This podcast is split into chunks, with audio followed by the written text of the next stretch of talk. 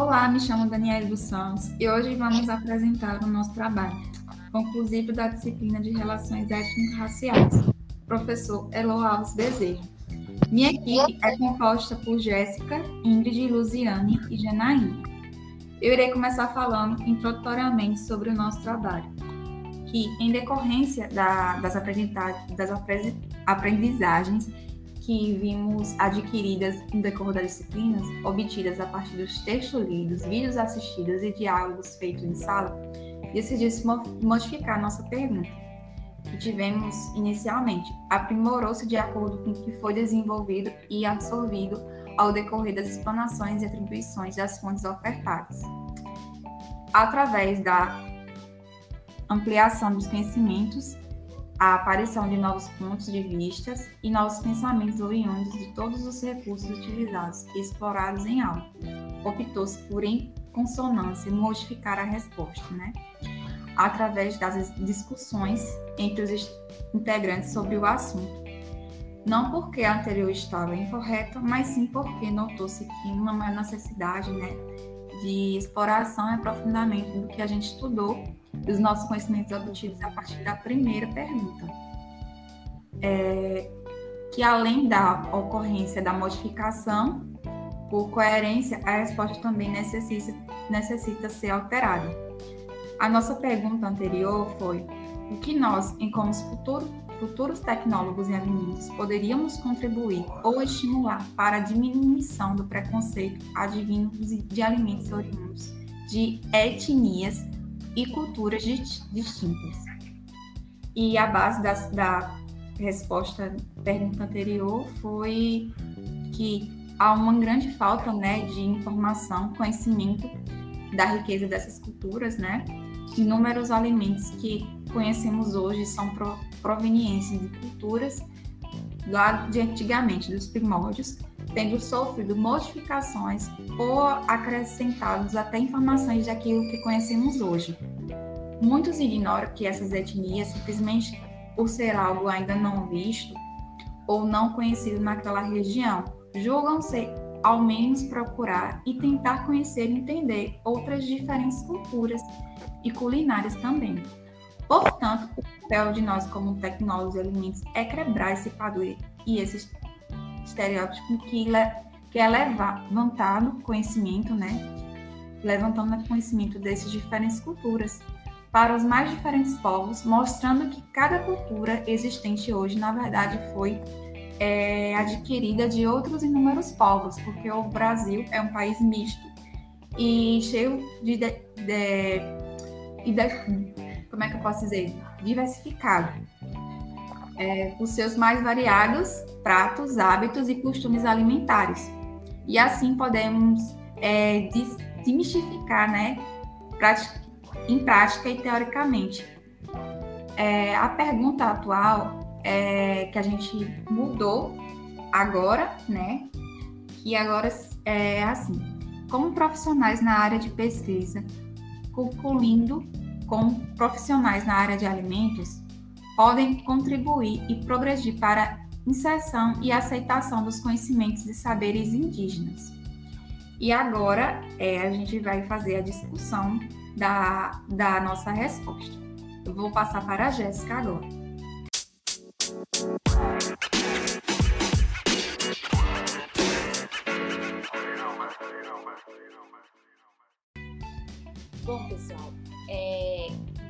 Continuidade né, sobre a nossa discussão para modificar agora a nossa resposta, observou-se que, muito além de uma atividade biológica, né, a alimentação ela assume um comportamento cultural. Biológico por uma questão de sobrevivência, sendo este um fator insubstituível para a manutenção da vida. Assim, o que é colocado no prato, ele serve para nutrir o corpo, mas também sinaliza um pertencimento, servindo como um código de reconhecimento social. Um exemplo dessa afirmação é o texto da autora Jane Fajan, que fala sobre alimentação e identidade em Salvador, Bahia, Brasil, onde ela aborda que a Bahia foi um dos estados brasileiros que mais receberam imigrações de escravos africanos. E devido a esse fator, também, também os mais pre, é, preservaram seus costumes e incorporou-os ao seu cotidiano, principalmente na alimentação, na música e nos ritmos manifestados nas danças alegres e sensuais, tão próprios dos baianos. E que a cultura e identidade baiana elas se tornaram tão conhecida em todo o país, né, sendo representada principalmente pela imagem da baiana vestida roupas brancas e vendendo seu acarajé nas ruas da cidade.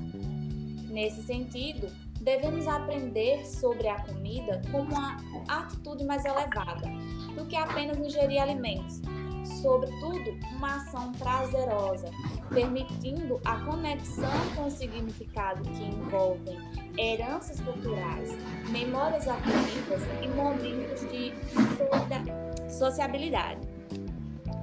Durante todo o conteúdo aqui apresentado, né, ao qual o mesmo nos ensina a refletir sobre os diferentes significados da comida e suas representações, surge em nós, como futuros profissionais da área de alimentos, a necessidade de compreender as práticas alimentares como uma relação ao qual os fatores fisiológicos, simbólicos e culturais da alimentação podem estar entrelaçados. Bom, para dar mais é, continuidade à temática, vou passar para a colega Ingrid.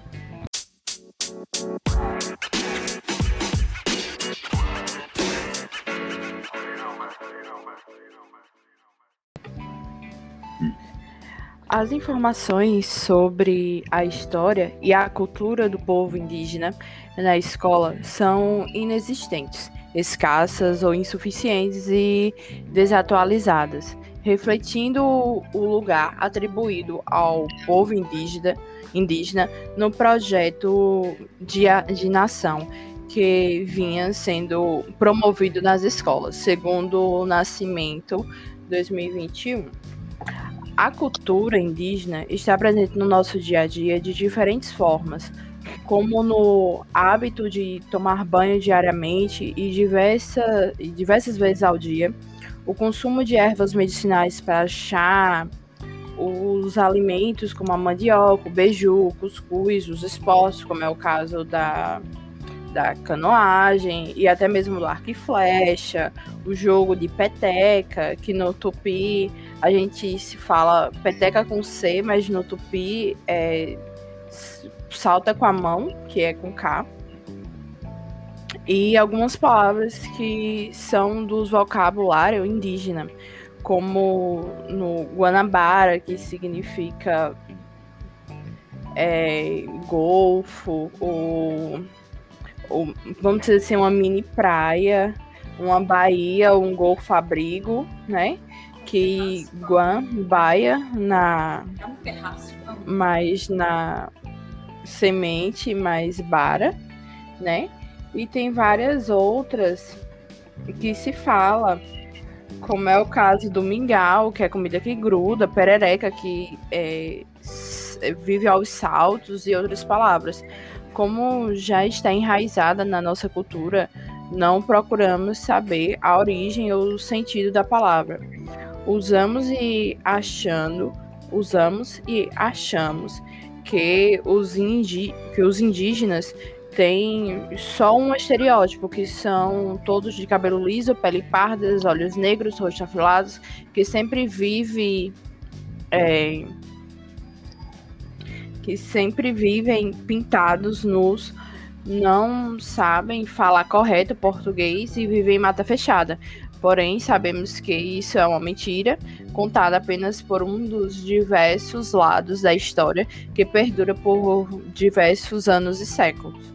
E hoje sabemos que não trabalham, têm direitos e deveres com a sociedade e ainda assim são marginalizados e discriminados, como em expressões que falam em não ser índio ou em índio é preguiçoso e diversas outras fases racistas difundidas ao longo dos tempos.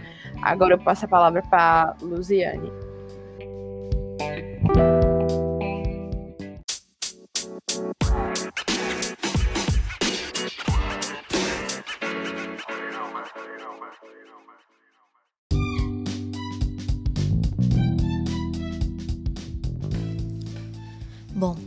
Continuidade, é, é notório que, no que diz respeito à inserção e permanência da cultura e conhecimentos indígenas na sociedade brasileira, ainda se trata de um assunto com grande escassez e fragilidade.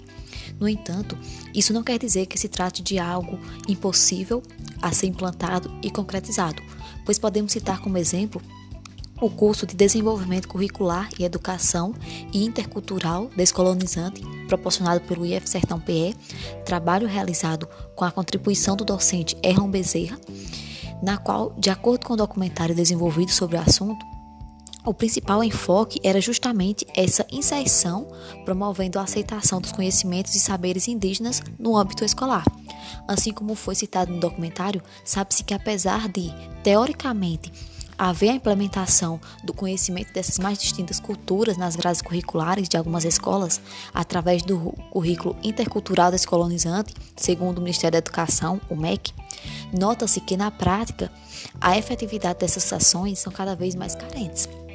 A busca e a luta pela educação diferenciada dá ênfase a esses povos indígenas, como também quilombolas, com suas riquezas individuais, mas que trazem e proporcionam saberes e conhecimentos coletivos.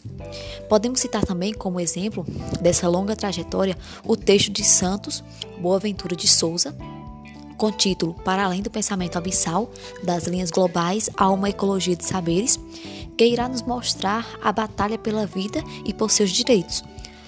Travada pelos indígenas no território brasileiro, iniciada com a chegada dos portugueses, havendo a colonização e tomadas de terras desses povos indígenas, o autor também retrata a luta e persistência para que pouco a pouco os indígenas eles fossem reconhecidos e conquistassem é, direitos que já deveriam ser seus.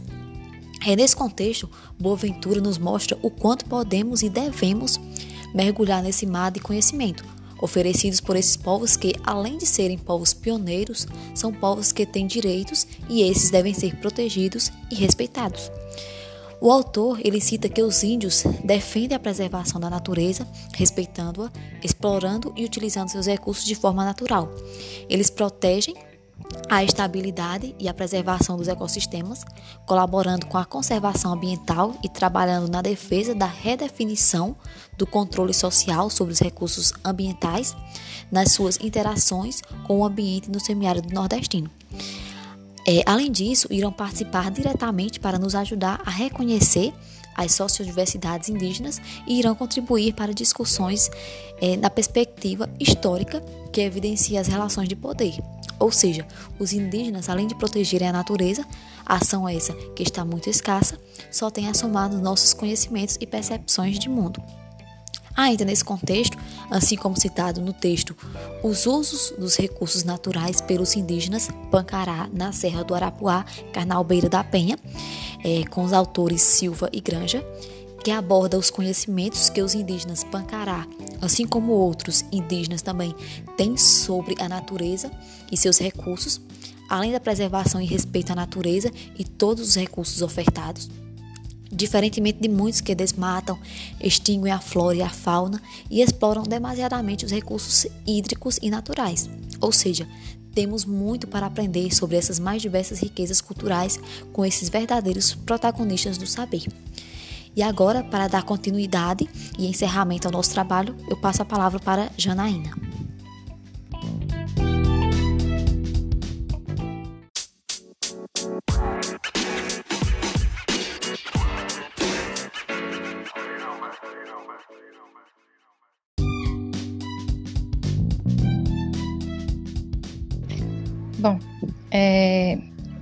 Conforme a Constituição Federal de 1989 e o texto de Cardoso no livro Ensino da Temática Indígena, o direito à educação gratuita é de todos os cidadãos brasileiros nascidos na República, o que faz também o direito do indígena de participar de todas as modalidades e etapas de ensino sem distinção de sua raça, mas, como já foi debatido, não é bem assim que isso ocorre.